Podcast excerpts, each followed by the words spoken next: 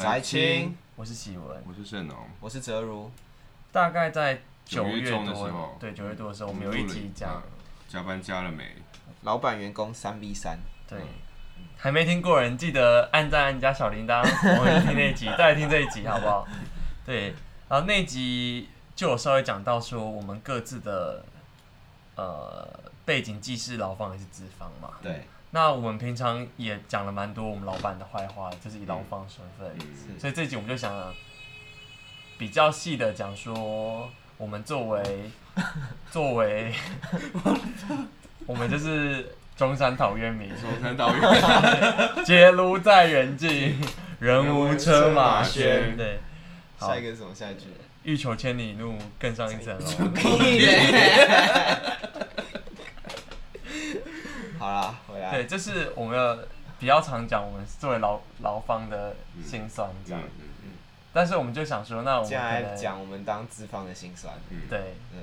然后，因为我们比较特别，是我们并不是开，因为我们都算年纪比较小，这样，所以我们都是做还算创业类型的，嗯、公司都没有满五年、十年，嗯、就是很新的小公司。以以创以新创新创企业的定义来说，确实是都不到五年。是，嗯。那我们先稍微讲一下我我们各自做的，像我是做偏科技科技产品这样子，嗯、然后盛龙是做，做就是消费品啊，贸易这些，对贸易的，然后是做餐饮的咖啡开店这样子，对，就连锁的餐饮，对、嗯、对，嗯、然后所以说我们，那我们各自做了几年了？我做了三年了，我呢大概算两年，嗯，我是去年五月签约，然后八月开店。所以到现在应该一年半左右，一年四个月，对，一年半左右。对，然后我们也是蛮蛮苦的，这样。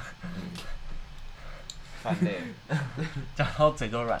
那那我们今天大概会以以几个几个几个方向来讨论啊。第一个是你以为的这样，然后第二个是我实际遇到的，然后最后是对于每一个想要创业的人，嗯，可能有一些忠顾啦，对忠顾，对。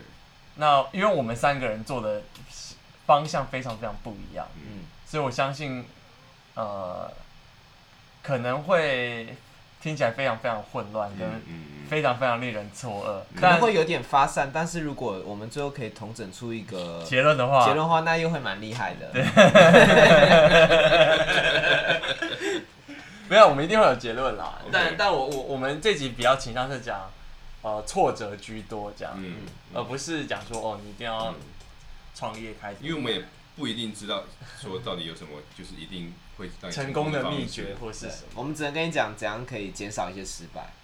对，我觉得这是很重要。其实我觉得，是啊，这这世界上唯一能教就是避免失败，嗯、但没有办法教一部分嘛。我们更久以前录过成功学、啊。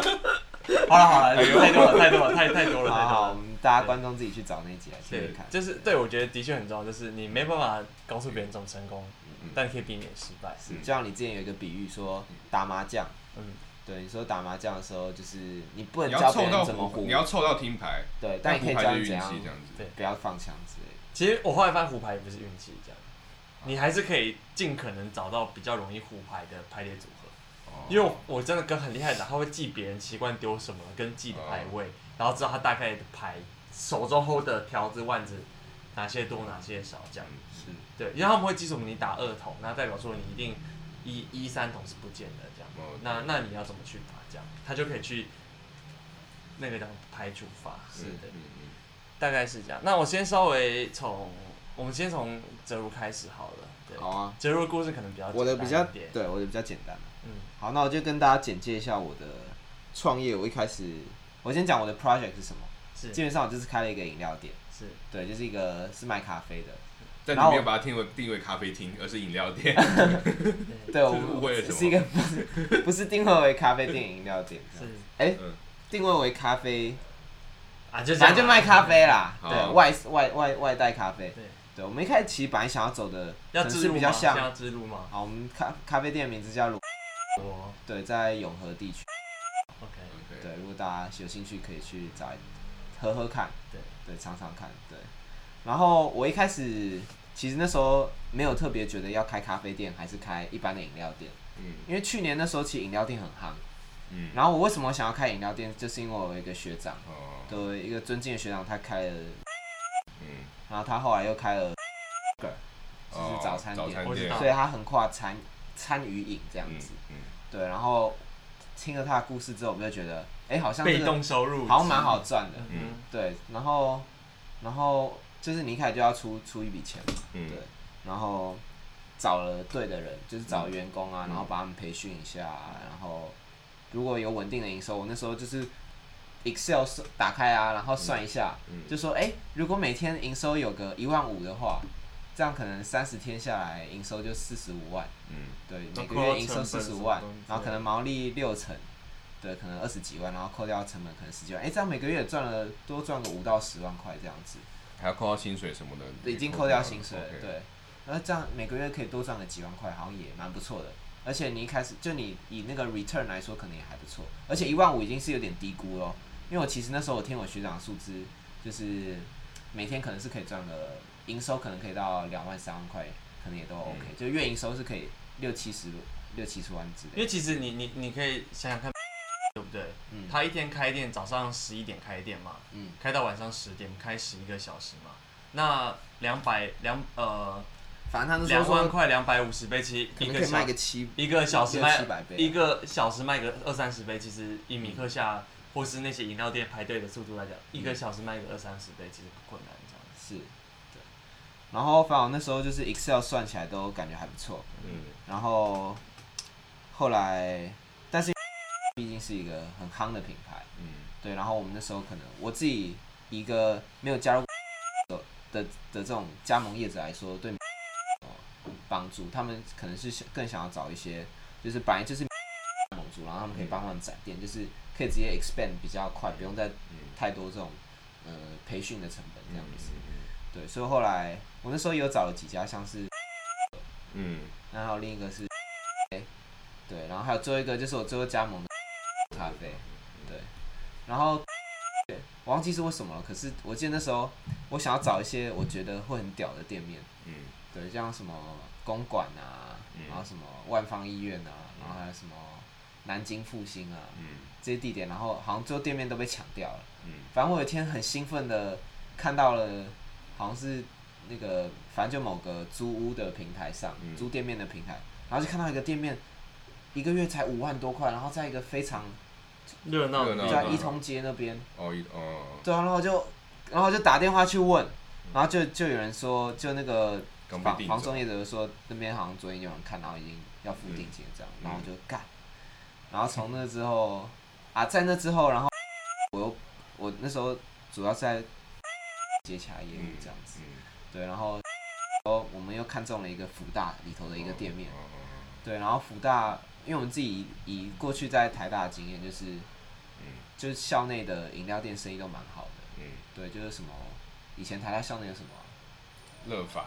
康拜、乐法、康拜之类的，嗯，还有五十兰啊，对，应该是没有五十兰，对，没有学校对面了，哦，肯德基那边有家，附近，嗯哼，反正就是觉得，哎，校内生意感觉也不错赚，就虽然没有，虽然没有寒暑假的东西，寒暑假如果在你在你是在学生餐厅的话，可能就没生意这样子，对，可是寒暑假你也不用跟你收，也不用你也不用人员啊，也不用租金啊之类的，对，所以成本其实也还 OK 这样子。对，就蛮稳的这样子，对。可是后来那个店面也被人家抢下来了，嗯，对。所以我们最后，我们就碰到了，就是最后的，对，就我爸他觉得他去花莲喝过，觉得蛮好喝的。就是我们去的那间吗？呃，花莲好几间啊，不一定是我们当下去的那一间。OK。对，花莲好多。那家很屌哎。对。然后，反正我爸觉得那家蛮好喝的。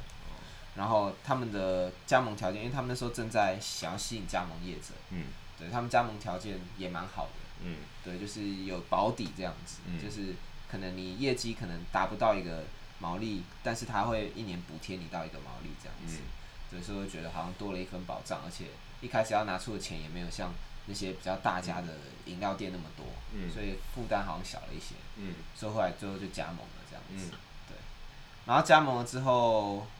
可能因为有家庭的因素，所以那时候也很快的就找了一个店面，嗯，也没有到很快，可能那一个月，嗯、但是我觉得比实际上理应我理应要投入更多时间在找店面这件事，但我实际上那时候看到就我就选中了这样子，然后就就签约了这样子，对，然后反正最后 turn out，一开始都觉得是一个每每个月稳定获利的一个来源，嗯，最后 turn out 就变成一个每个月稳定损失的一个来源。你可以说，以为你多少透露一下，你一个月大概可以多少钱吗？我一个月，呃，现金流的话，可能大概六万之类的，嗯、哼对。然后如果，但是因为年终加上补贴什么的，对，加上补贴的话，就每年是可以打平的啦。嗯、对，但但这是每个月的呃每个月的成本，所以一开始的投入的装潢成本是回收不来，就是、就每个月打平，但一开始装潢、加盟金那些全部都会就是投入了。他的装潢甚至跟我的店的装潢是同一。对，我装潢，我们等下我们也可以分享。我们那时候算同期的创业人士。正统 的。对。哦，对啊，那你以为你本来多久多多快可以就是回收？回收。我本来其实我已经很久没有想这件事了。嗯。但你不敢想，对，你不敢想。但我当初想，一般的饮料店做得好的，大概是一年半可以回收。哦。对，像你们家附近的龟记，那是做的特别好的。嗯，可能不到一年就可以回收，可能可能六到九个月就可以回收。嗯，对，那其他一般的你可能看，但那家规矩也不是加盟，它是直营。这我不确定。嗯，那家是直营。OK OK，对，反正那家可能一下就可以回收，然后那是特别好的，十二个月之内。然后一般 OK 好的可能大概十八个月。嗯，对，然后普通的可能就大概就一般一般的，活得下来的可能就大概两年，两年以后的可能就要仔细思考，嗯，是否。是可以持续经营这样子，嗯，对，对，所以那时候的反正计算大概都是很好。但那个时候你不是想找我一起来，我们还去的总公司人聊？是啊，我们是有去跟他聊。然后，但是我我我觉得他们那时候讲的都好像很美好，但我后来侧面了解，就是因为我其实认识认识不少饮料店的老板，是就是是是是就他们的。创始人，对对对对对，然后他们就说，其实那些加盟基本上能赚钱的，就是最早第一批跟着开始加盟的，然后押宝押到这个饮料店红了，是，基本上你后面，呃，跟着跟上去加盟的人，基本上你是赚不太到钱的。其实第一批押宝有很多好处，一个就是你是第一批的，所以你一开始你的加盟条件会比较好，嗯，对。然后第二是你在市场上，对，你在市场上的，对你抢到位置可能比较好，或是大家知道，因为可能新的店就是在市场上认识你这家店的人没有那么多，可老的店就是好早就好多人都喝过了，嗯，对，所以大家可能习惯去某一家喝的话，嗯，那个旧的比较经营比较久的那个店面可能也会有多一点优势，这样，嗯，所以那时候也抱着这样的想法，就觉得，哎，台北还没有人开过，如果我们是第一家开的，搞不好就有一些。先进者优势，就有人想象我们讲的是我们我们是台北开的第一家路易莎这种感觉。哦，对，但是有一些梦想。但他跟我讲一个很惊人数字，就是他说台台湾的饮料店数量大概有两万三千到两万五千家这样。嗯哼。所以说比 Seven Eleven 还多哎。这便利超商不至于，哎，有可能比 Seven。Seven 才六七千家，应该可能比 Seven。便利超商好像加起来才一两万家左右，六七千，就 Seven 才七八千家而已啊。所以就知道这个市场竞争非常非常非常激烈，对啊，对。但至少就那些台湾这几个饮料店大品牌来讲，他们其实这几年都不太看台湾市场了，嗯、他们都跑去想要去做中国市场，嗯、或是去做东南亚市场，像什么功夫茶、啊，还是什么茶的魔手那些，他们全部都不太会在台湾再继续，这些老牌都不会在台湾继续开加盟店，因为台湾的市场已经很难做了。对，他们就去东南亚或者去中国开。其实去东南亚，我觉得蛮，其实现在很多的。你去看那些平台，就是讲去米克夏，嗯、你还是可以去加盟它的海外市场。对啊，对啊，对啊，对啊，对啊，他们其实都还蛮积极的在拓展海外市场。对，他们就是开始要积极的推海外市场。对，而且其实你像台湾最有竞争力那种珍珠奶茶，其实在国外很红诶，可以卖很贵。对，真的很像那个什么老虎堂啊，嗯，老虎堂，哎、欸，不是不是，在什么在什么香港，嗯，然后香港排队排前三多的店，对不对？第一个是那个鱼蛋嘛。咖喱鱼蛋这样，第二名叫老虎堂，然后是台湾的老虎糖，就是黑糖的那个嘛，就黑糖牛奶。其实那个在台湾没有很多人在喝，没有，有一阵子很多人在喝，很多人在喝。什么老虎糖、吉隆糖、幸福糖，对对对，然后什么，公馆一直有陈山顶，对对对对然后什么垦丁青蛙撞奶，对，但是那些糖那些黑糖糖系列的，就是后面好像就是陈祖丹。对，但是真真真主丹它也不它也不是糖系列，真主丹是糖系列，不是，但我就说它不是，它字没有糖哦，可是它主推是黑糖的饮料。对，但它的品牌印象跟那些糖系列的好像又有一个不太，包括它的视觉都是对对对满意，而且这同一个路线，而且真主丹这几年又搞搞了越来越像日式的那种感觉，就是它它的装潢啊，它我因为我们公司旁边的珍煮丹还是一个很木木头的装潢，就有点。就还是蛮中式的那种风格。对，但是新的一批珍珠丹最近都在重新它的分店都装潢，像我们公司附近还有我们家附近那家珍珠丹，它的装潢就是日式的那种，然后白色啊什么东西，然后全部统一调涨五块，这样就突然装完就全部涨五块。嗯哼，对啊。那盛农换你的好。换我报告我的就是我以为的这样子。是。哇，那就要从从小讲起，那你就从这这边开始讲。不是啊，这是因为这跟我爸有关啊，这跟我家有关啊。反正我爸就是一个就是做贸易的商人啊。嗯。他的本业是做汽车天窗，他就是找到汽车天窗这产产产品，然后刚好就是让他发扬光大。嗯。对，但是他但他从小就灌输我一个观念，就是反正你就是你。很会念书嘛，但你念什么都不重要，没关系，反正你最后毕业之后呢，有赚钱才是重点。我就是教你怎么创业，然后你就跟着我创业，这样就好了。所以你国小的时候你就觉得，反正到呃大学毕业之后，就你念完书之后就是跟着你爸走，这种感觉。对，就或是我常常在那边想说什么哦，这样念电机系啊，还是什么化工系啊，到底要念哪一个呢？嗯，我爸就会说啊，随便啦，反正你到时候毕业之后还是跟着我一起干，对，这样子。对，嗯，然后那时候因为我小时候。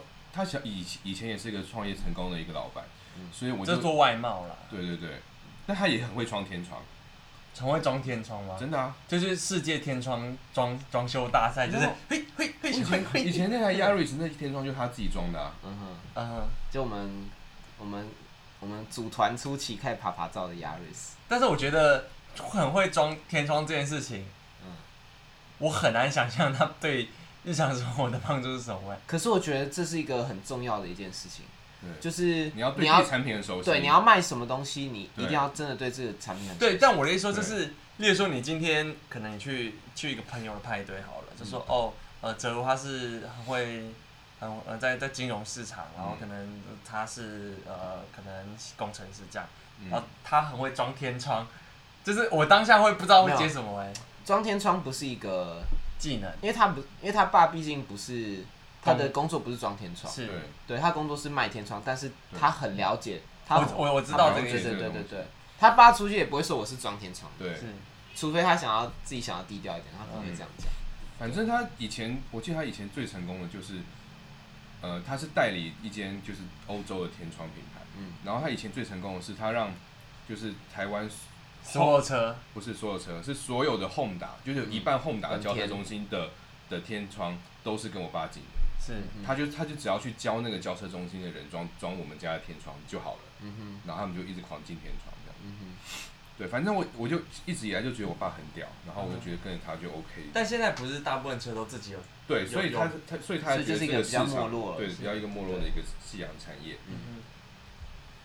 好，所以呃，然后一直到我大概。大概大四的时候，我爸因为我爸一直会在就是 LinkedIn 上面找一些商机，然后他他那时候他爸很潮，有在用 LinkedIn，对他我爸就是把我们要不要做一期？我们以前不是有跟 跟盛龙讲过说，你与其自己还没学怎么用 Tinder 啊，不如跟你爸学怎么用 LinkedIn。反正我爸就是把把 LinkedIn 当成 Facebook 在用的人，嗯，哦，然后他就在有一天他就跟我有一阵子他就跟我突然讲到说他找到一个产品是。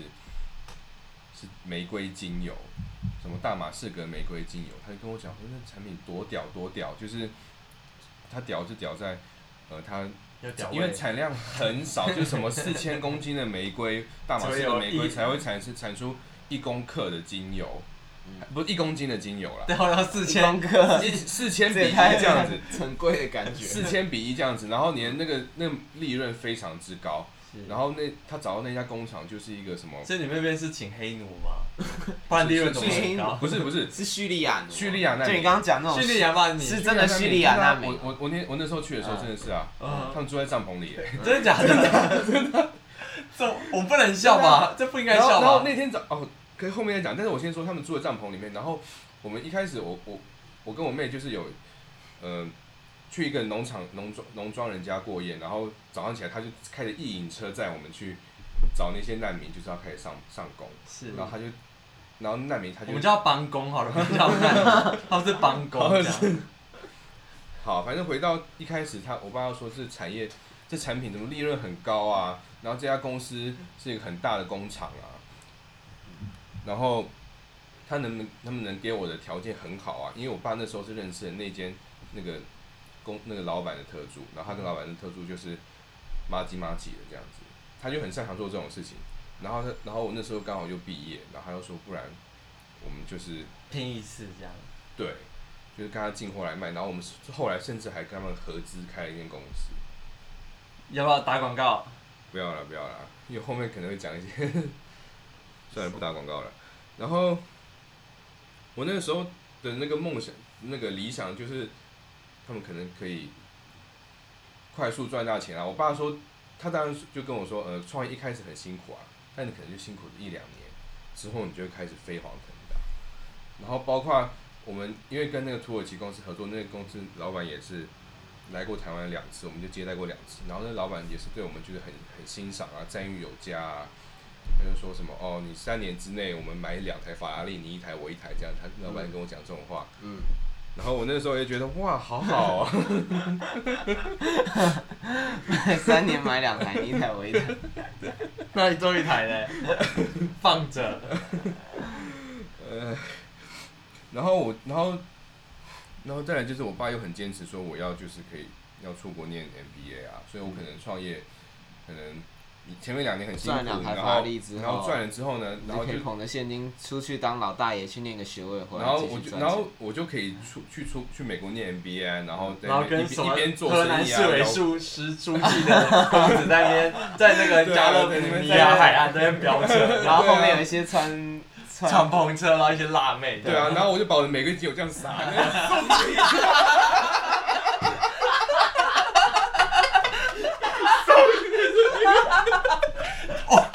撒花瓣。健身哦，说他的梦想，我们不记得接他的梦想，他说他梦想是像那个华尔街之狼那样撒。你真的没撒东西，你要不要就当消防员可以洒水？然后把那个。那个玫瑰纯露倒满整个温室啊！太荒谬了！你知道那是叙利亚的帮工，你在剥削他们，你知道吗？反正后来这是我以为的，后来反正不是那么回事。我现在已经退出了，但那个还他们还要再继续做吧？对对，还有继续做。我妹跟另外几个员工还有继续做这样。嗯哼，嗯，OK。好，我以为就结束了。这样听起来，我觉得你的挫折感比我的更大。因为你的是一个从小开始建立的一个对啊，一个信任感啊，对，而且你那时候画的蓝图也比我大，就你那个也比我大蛮多的，对啊。你只是想要一个几万块的被动收入，我只是一个，我只是一个被动收入，就是反正投资股市的钱，然后再放去另一个地方这种感觉。对，好，那喜文呢？你这个做了三年，是其实我们，你是我们里头真的创业比较。就最认真，有模有样。对，我们这两个可能就是边边擦边球这样。你是真的有在创业？我先稍微一下，那个时候我我我我其实一开始我并没有想要创业，我只是进新创公司。嗯嗯。然后只是因为干太久了，然后呃公司不能没有我这样，因为有太多核心技术绑在我手上，然后再加上应该是说呃，我先讲一下我跟我老板的关系啊，就是我是个。可能听过蛮多期节目的观众朋友会知道，我其实是一个很保守的人。这样，那呃，我我扮演角色就比较像是刹车刹车的角色，跟、嗯、跟在呃回归现实面的角色。就对，就是有点像是我们我们到底要关心什么，跟我们到底要解决什么，在有限的人力跟有限的钱还有有限的时间，大概是我做的。那我一开始以为就是。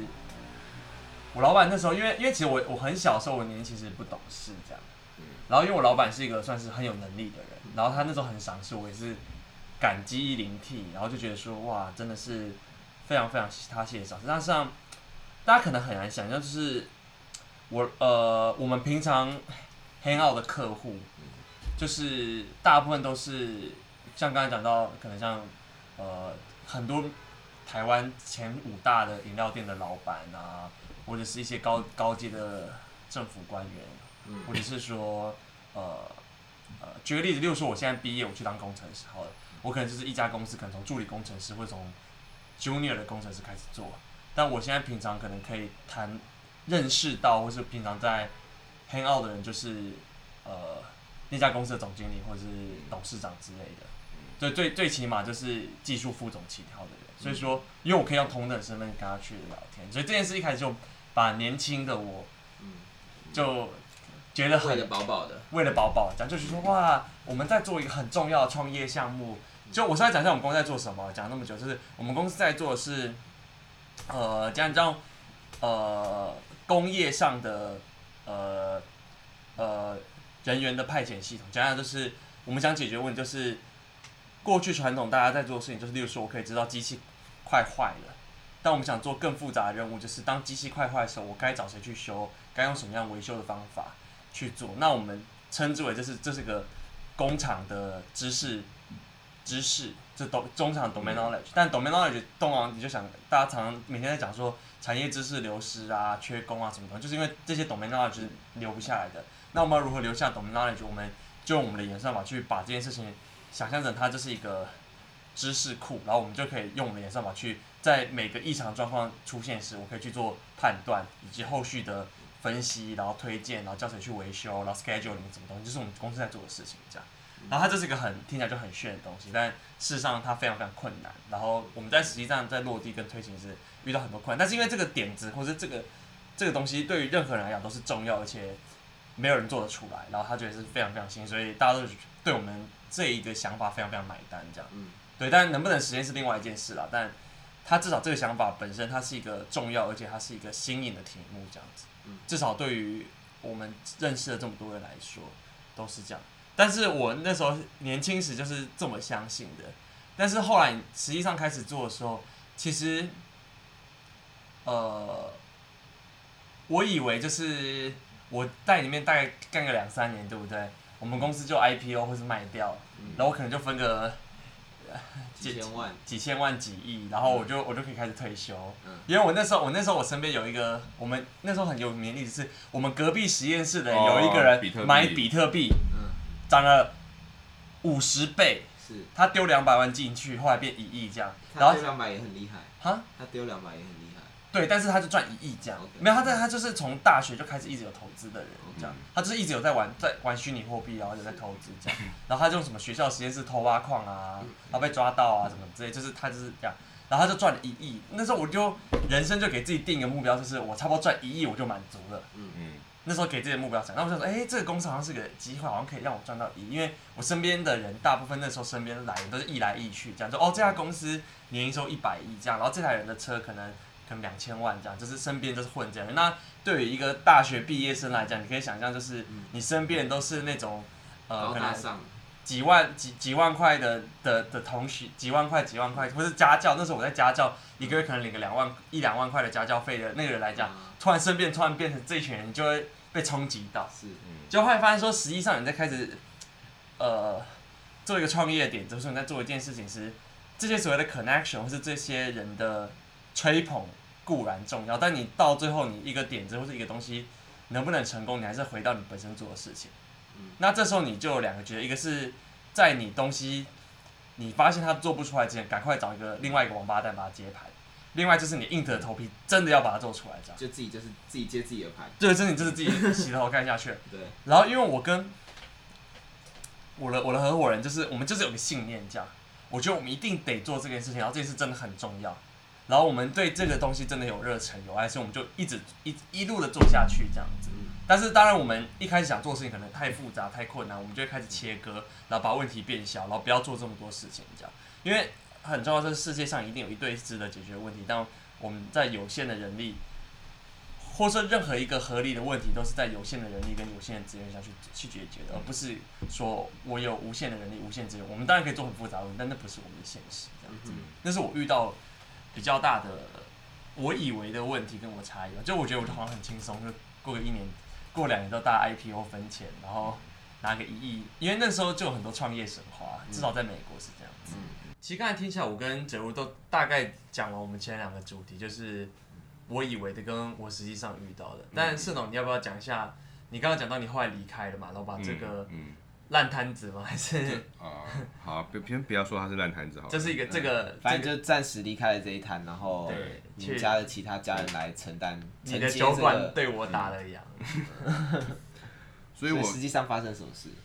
好，实际上碰到的，嗯，先说，呃，工作上的就是，嗯，呃，因为我们算是完全不了解这个产业就进来了，是，所以我们。完全不了解这个产业的，这个就是精油啊，放疗产业的一些眉眉嘎嘎。嗯，然后，但我们也觉得没有关系，反正我一开始就觉得说，我们只要可能产品产品好，产品很好，嗯、然后给别人的，呃，可能优惠合作方式好，嗯、这样子。就然后然后再打些广告，这样子就会有 B to B 的合作，也会有 B to C 的客人，是。就这么简单，没在怕，没有在怕，对，好，然后结果一进来之后才发，去找了很多放疗师之后。才发现说根本不是这么回事，然后一来是我根本不知道怎么跟那些芳疗师相处，我妹可能比较知道，是，但是我始终就是不知道，嗯，因为你就是你就想一个你堂堂一个六尺六尺六尺巨汉，这样 你怎么你怎么跟那些方疗师？反正他们就是一些婆婆妈妈，嗯，好，或是一些可能很有气质的一些一些老师，对，但我是一个臭直男，对。想要闯入一些婆婆妈妈女性芳疗的一个世界，对，然后她嘴巴又不是特别特别甜，然后婆婆妈看到她也也不会觉得她特特对她特别有好感，她以为是要卖咖喱。的，卖拉面的这样，或者卖居酒屋，原来什么？她比较像拉面店的店，我们今天去吃拉面，后面再甩面那个，就跟她长得很像，壮壮的这样。好，反正一来很多，第一个是这个产业的问题，是，然后再来就是我们也。完全低估了，就是行销的问题，就是，呃，就就是建立品牌的困难啦。因为精油这东西它就是很重体验，因为你一定要闻过，你才能知道它的好坏。嗯，哦，然后或是有些人根本闻过也分辨不出，像我觉得我自己闻了，我也不会觉得，我觉得都很像，因为你根本不是精油，当然分，精油可能内行人就内行人是分得出来。因为我是认识有在收集香水的人，这样，然后他们真的就是什么，哦，这个有接骨木。麝香，嗯，还有一些前味是什么柑橘，后味是檀木，叭叭叭。OK，你不是有初级芳疗？对啊，我甚至那个时候为了了解产业，我跟我妹还去就是学芳疗，去上芳疗课，然后考了一个初级芳 NAHA 初级芳疗师证照。我妹现在已经就是快要变成就是高阶了，她正在考试。真的假的？你妹这么认真哦？对啊。很厉害，高阶是很厉害的意思。我不知道他是中阶还是高阶，反正他就一直有在进修。是。那他他进修的地方也是我们就是跟我们合有合作的一个老师。嗯嗯。好，但是我们就不知道，所以我们就是呃，既然他很重体验，那我们就是要想办法吸引人来闻。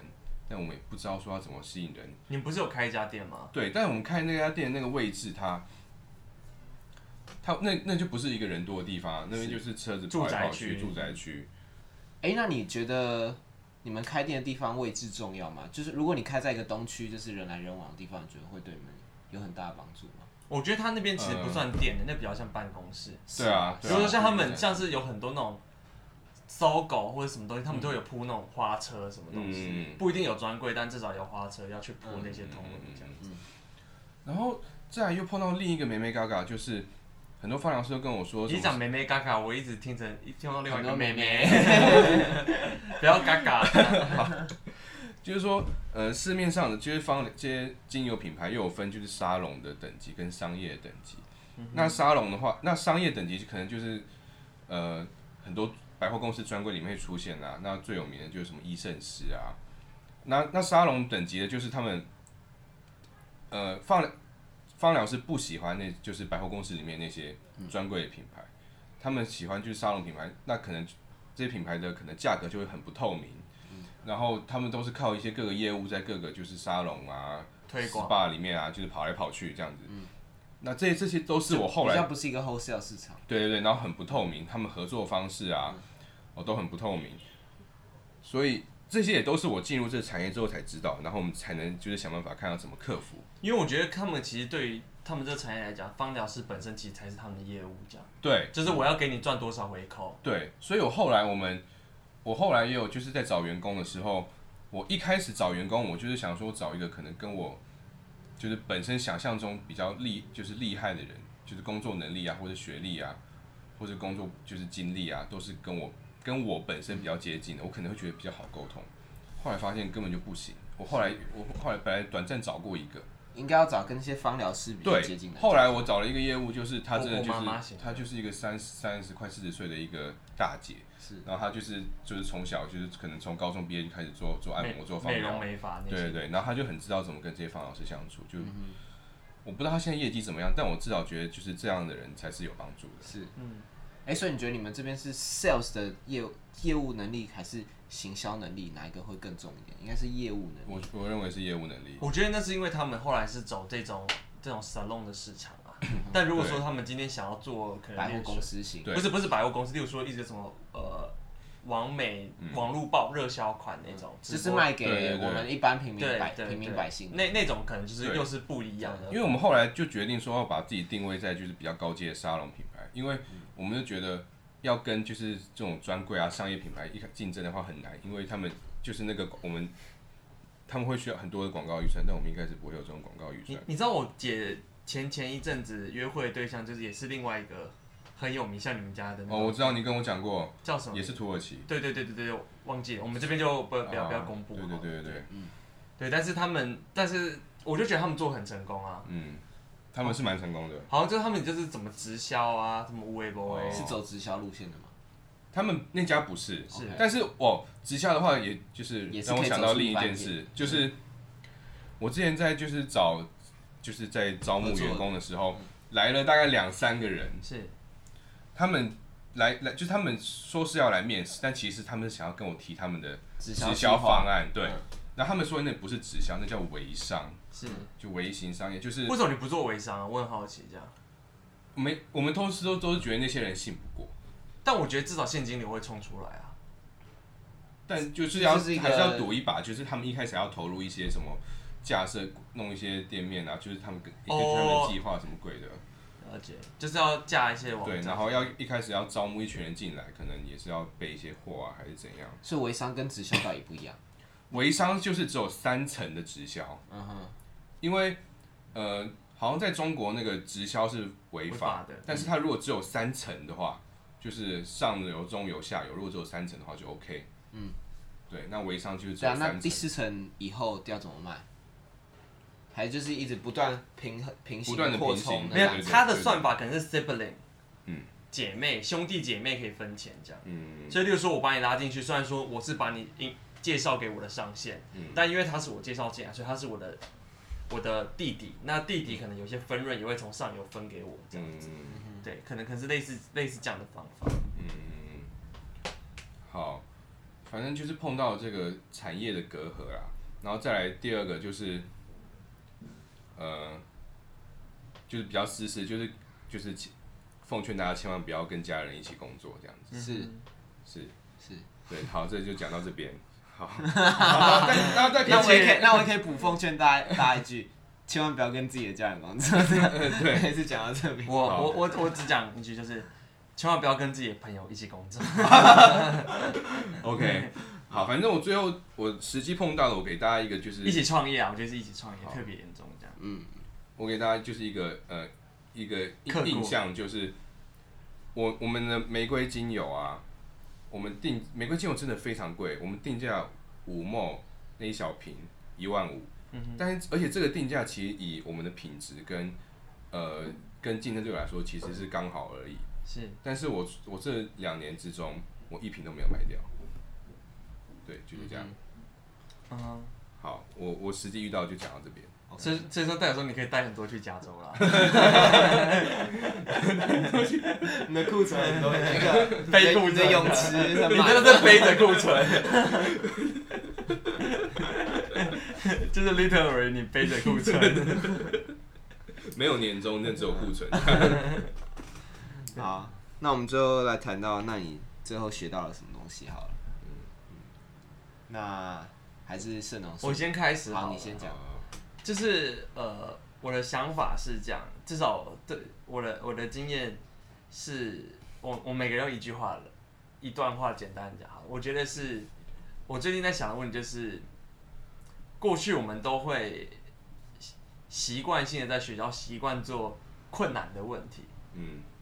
我们通常会觉得说，一个困难的问题通常就是重要的这样，但这这不见得是 make sense 的。就是说，你创业的时候，你要解决很多简单的问题，也不是。第二个阶段就是你会开始觉得说，哦，我要做一个有趣的问题，这样。因为你困难的问题，第二个是通常大家会听不懂，所以会觉得说你好像是专家，所以都会相信你这样。嗯。所以困难的问题是取得信任的方式。是。有趣的问题是什么呢？就是例如说，你今天讲的哦，好有趣，大家会对你感兴趣，所以大家会愿意倾听你。所以大家会愿意让你多了多了解你，所以这是有趣问题。第三种类型的问题是重要的问题，就是说哦，这个问题对人类社会非常非常重要，是对于整个产业啊，或者是大到可能对于我们家来讲都是一个重要的问题。那对于关系人不一样，所以也不是做一个重要的问题，就是别人会关心你这样。其实对我来说，我我我我做了这三年来，我得出一个结论，就是创业只要做一种问题，就是能赚钱的问题就好了。任何一个创业项目或任何一个东西，它的核心本质就是你要做一个可以赚钱的事情。那前面三者，这是我们一路摸索，就是我们一直在做一个很困难的问题，然后大家关心的问题，一个很重要的问题。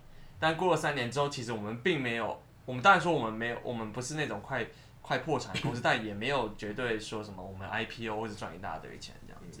所以你任何一件事，就你做创业，不论是做。大创业、小创业，开一家咖啡厅，开一家饮料店，或者你做一个小餐车，到你想做一个跨国的公司 IPO，这本身就是你要做一个可以赚钱的问题，这才是创业，这是任何一个企业的本质，这样子。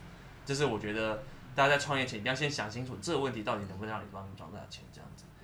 对，像我自就最后补充就是我我认识 AWS 他们内部在做产品的 review 的时候，他们会做一件事，他们在开发前，对不对？会先写新闻稿。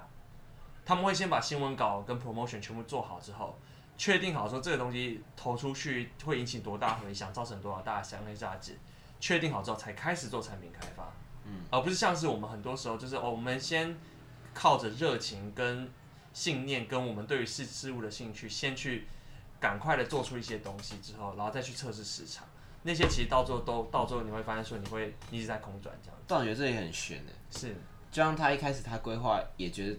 他他没有拼，他也觉得这次会赚钱赚钱，我也觉得这次会赚钱，是，但是我们做起来的结果，我我还是就还是不太好这样子。那他背后反映的事情就是你们对个这个市场根本不了解，是。你们认为会赚钱的事情，其实对，就就就就我来讲，可能或者说对于就针针对人专家，其实本身不 make sense。是，那我觉得这就是你你吃过多少亏，或是你有相关经验之后，你就会就会知道这件事情了。OK，那这件事没办法克服这样。就是我现在，就是我们的商业 sense 还不够，对，我们才像我现在，我听一些朋友或是身边一些人的一些创业项项目，我大概听个五分钟十分钟，我就知道说，哦，这个东西大概最多能赚到多少钱，嗯、然后它的能盈利的点大概在哪里，那在哪在哪里这样，然后我会知道哪些东西一定会挂，嗯、但是可能过了五年，过了十年之后，我可能看事情的角度又会又会不太一样这样子，嗯、但是任何一个事业都是在有限资源内。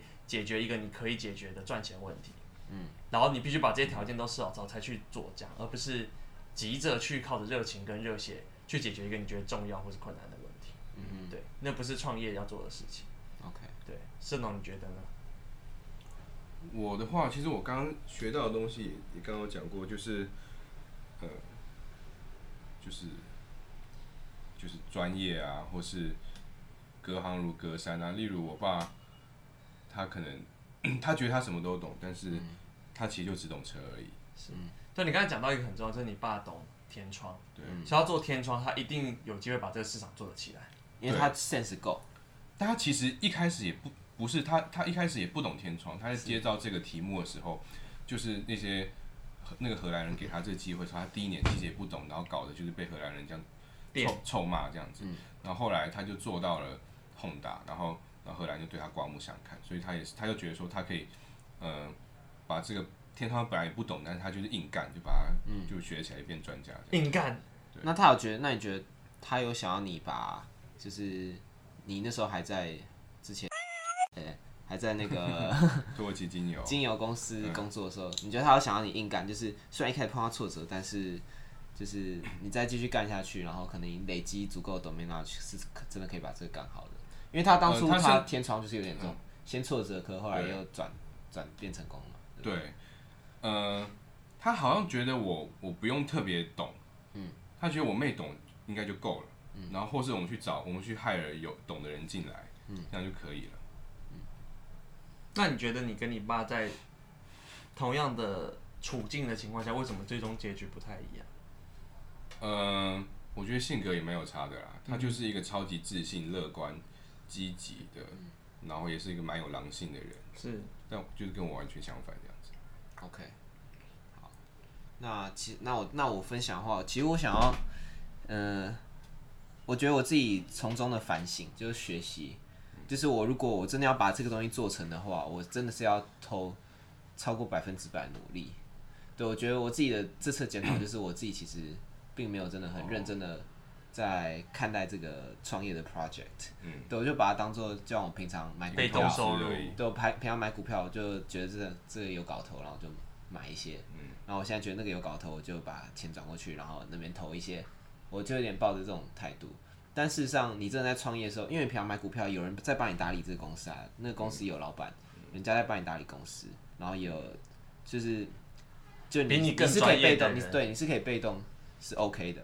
如果你的，如果你那时候判断的 sense 是对的，但是这次是我要自己打理，然后或是我跟我的家人一起打理，对，那这个时候我如果没有去投入这个心情心力去看待这个 project，就没有人帮我投入了，嗯，对，那我其实我我觉得你刚刚你爸那个例子我觉得蛮好的，就是他做天窗，其实他做到他自己是真的很懂那件事情，就是他自己很会装，那包括像我学长他开早餐店。他其实前几个月自己去煎蛋，他是自己在，他是自己在每天早上五点起来开店，然后他是待到两点，就他前几个月是这样干的，对，然后甚至他前面就是他也是自己去跑好好几个店，然后看哪个店面好啊，然后去计算那边经过的人数啊，然后去看每个单，就是第一早早上第一个单，然后到晚上第二个最后一个单中间到底那个单跑，对对对，到底到底接慢了几倍这样，他其实很。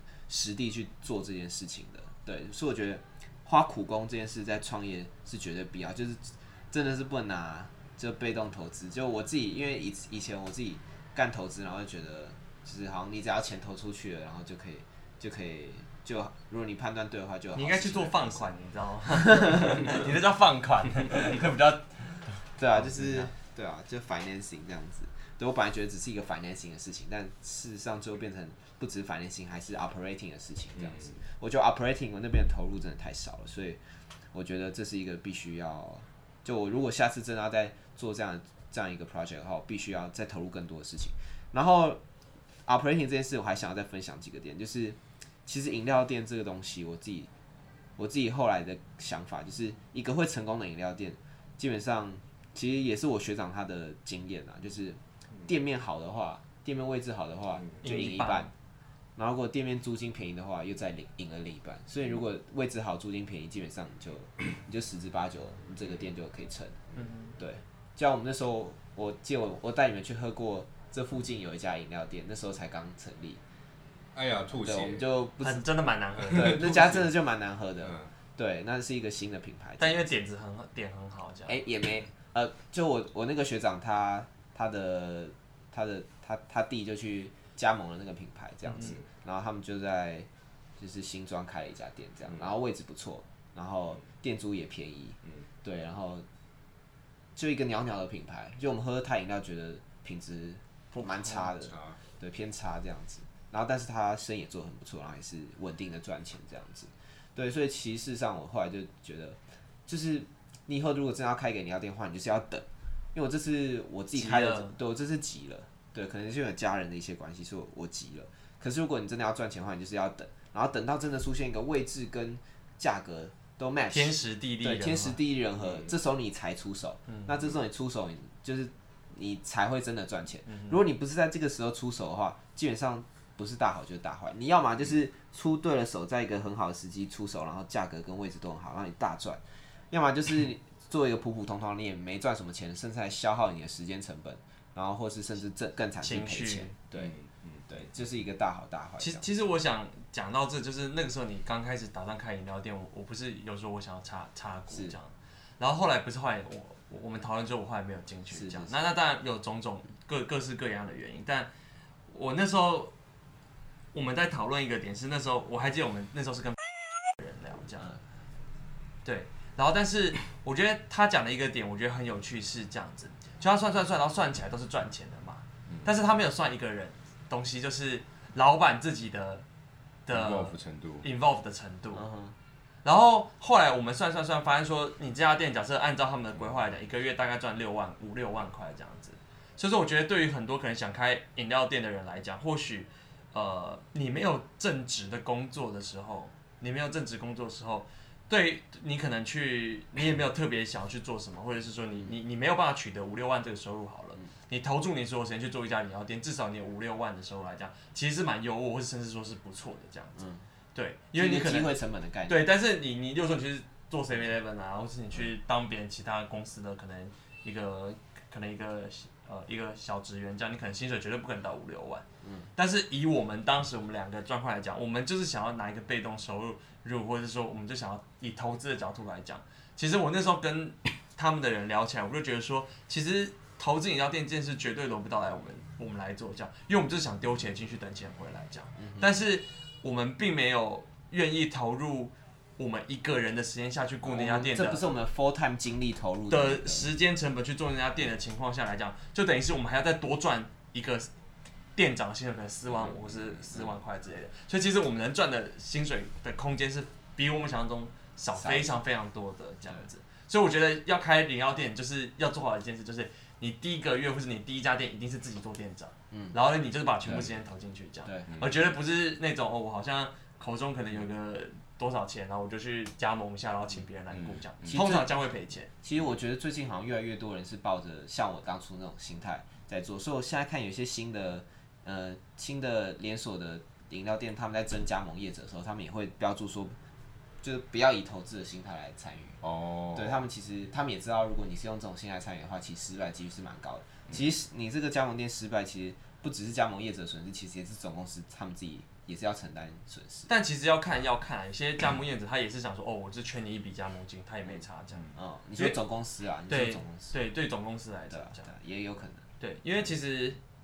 就是这件事情就绝对不是，就是任何一个创业，大家都有自己的算盘，都不是玩票性质。如果说这么好赚的话，嗯，那那些公司就那些点就自己插旗自己开，怎么会轮到你们这些人去帮他试水温？是那些地方就是他看不准的，他决定把这些试错成本摊到你身上。嗯哼，对，那成功了，那 OK 啊，他就是每个月赚你多少的进物料的钱，他可能抽个一成两成这样。那如果说你没有成功也没关系，他至少知道这个点不行了。嗯。好，那我们最后来结。哎，我想最后想问个，是要不要结论一下？好，没关系，他先问好了。就是你觉得你们未来可能还有的某份工作还会是创业吗？未来会创别的业吗？我觉得我会。我觉得做宅青就是在创业啊。这种 side project 也算创业？算啊，也算。好，算只是其实我们做宅青，我们也没有说真的 hundred percent 的投入。嗯，对，所以我们只是在聊天。可是他的问题应该是你以后。会不会再有一个你的全职工作是真的创业的？对对对对对对对。对我觉得我可能还是会是。对。我想分享的是，就是我这次经过这次创业经验，我我发现我个性不适合。对。但是就是我不能当那个就是唯一的那个老板。但如果我我想象中，如果我有就是一群就是。伙伴是，然后是可以一起工作的，我就我当可以，我可以当其中一个 co-founder，好，然后我也可以就是明确的知道我要我在这间公司要做什么，嗯，然后另一个可能就是你可以当第一批员工的意思，对对对，我可以当第一批员工，OK，然后另一个可能就是我可能还是有家业可以接，是，对，但是但现在我爸如果要叫我要接什么东西的话，我有跟他想好三个条件。就是第一个条件就是我还是不喜欢我当初的那份正职工作，然后第二个条件就是他他叫我接那个事业是有稳定成长的，然后第三个就是呃他完全不参与或完全退休，嗯哼，就这三个条件。那他现在手上有这样的东西吗？你爸现在的呃应该有，但我很久没跟他聊了。哦，嗯，对，OK。他是富二代？不是，我不是，我不是。是，所以你对你的那个出国念书，然后与中国富二代一起在 一起在游艇上撒钱的撒玫瑰花瓣，以后可能撒别的东西，撒别的东西。宝宝宝宝宝宝宝宝宝宝宝宝宝宝来了，这样。好，是我听完盛龙这番话只有一个结论，这样子，就是太美。不是我，我的一个结论就是这样子。任何一个不经努力就期待得到的事物都我们都称之为奇迹，嗯，但是大家命通常都很差，这样，嗯，所以奇迹不会发生在每个人身上，嗯，我至少有自知之明，就是我我不是命那么好的人，我也不是特别命好的，嗯，对，但但我我自己我自己的想法是，想要。会不会创？我觉得我自己真的不会创业这样。嗯。但我会给别人钱去创业。嗯。就我想去当投资人，就是天使投资人，我是做早期，因为非常非常多创业家，其实到后面，假设真的成功，或者说真的有一些现金在手，他就去当早期投资人，而不会自己再去做做创业项目了。因为，呃，不是每个人都跟 Elon Musk 一样这么多热情，可以尽可能的燃烧这样子。就是整个创业过程是非常挫折跟非常疲惫的这样子。嗯，对。那我们最后总结出几个，以后因为我们这集是要避免失败嘛，是，所以我们总结出几个重点，如何避免失败。那我先从我从从我这边开始好了。我那我就分享两个点，是，每个人两个好了，好，每个人两个这样，总共六大点这样。嗯，好，我分享的第一个点就是，呃，要天时地利人和的机会，才是你真的值得投入的机会。对，然后第二个就是，嗯。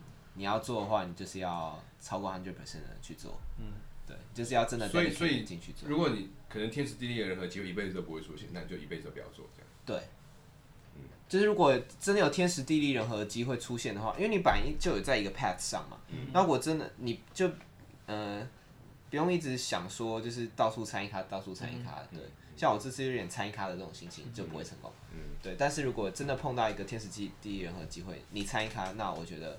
而且那个又是在你有把握的区域，就是如果这两个合在一起，就是你又了解，然后又是你知道天时地利人和机会，那去参与是我觉得会是一个正确的决定。好吧，那我分享的第一点就是你要对这个产业有足够的了解，就是在你创业之前，你就要去评估过它的各种各种就是要注意的地方，然后然后再评估之后再决定要不要创业，再再决定要不要开始。嗯。好，那第二点就是不要跟家人一起做。OK，应该 including 朋友。好，including 朋友。不要跟家人朋友，不要让关系复杂化。对对对对。尤其在你公司还要小的时候。是。对，如果你跟你朋友就是在很大公司的不同部门，那就算了。对，比如说你公司有五十个人、一百个人，你们不会有直接的从属关系。我的点非常非常简单，就其实我觉得是这样子，我非常非常不同意天时地利人和这个讲法。因为从来就不会有所谓的天时地利人和，创业本来就是个赌博性质存在的东西，所以我会觉得总结就是，当你今天你觉得你做下去花这些时间你不会后悔的时候，你就你就可以去做，然后呢，随时你都可以喊停跟放弃，这是我觉得给每个想去创业的人抱着这个信念去做会比较轻松，因为真的等天时地利人和这件事情，我觉得。百分之九十九点九九以上的创业都不会出现，嗯，因为创业本身就是个赌博性质存在的东西，这样子。那真的是一个完美的天时地利人和这件事情，完全都是我们在很后面去看说，哇，你成功了之后，我们才会去想象它到底是满足哪些天时地利人和，而不是当下的那个情况下，我们知道这件事是天时地利人和的，嗯嗯，大概是这样子。OK，翟鑫，我们下周见，拜拜。拜拜。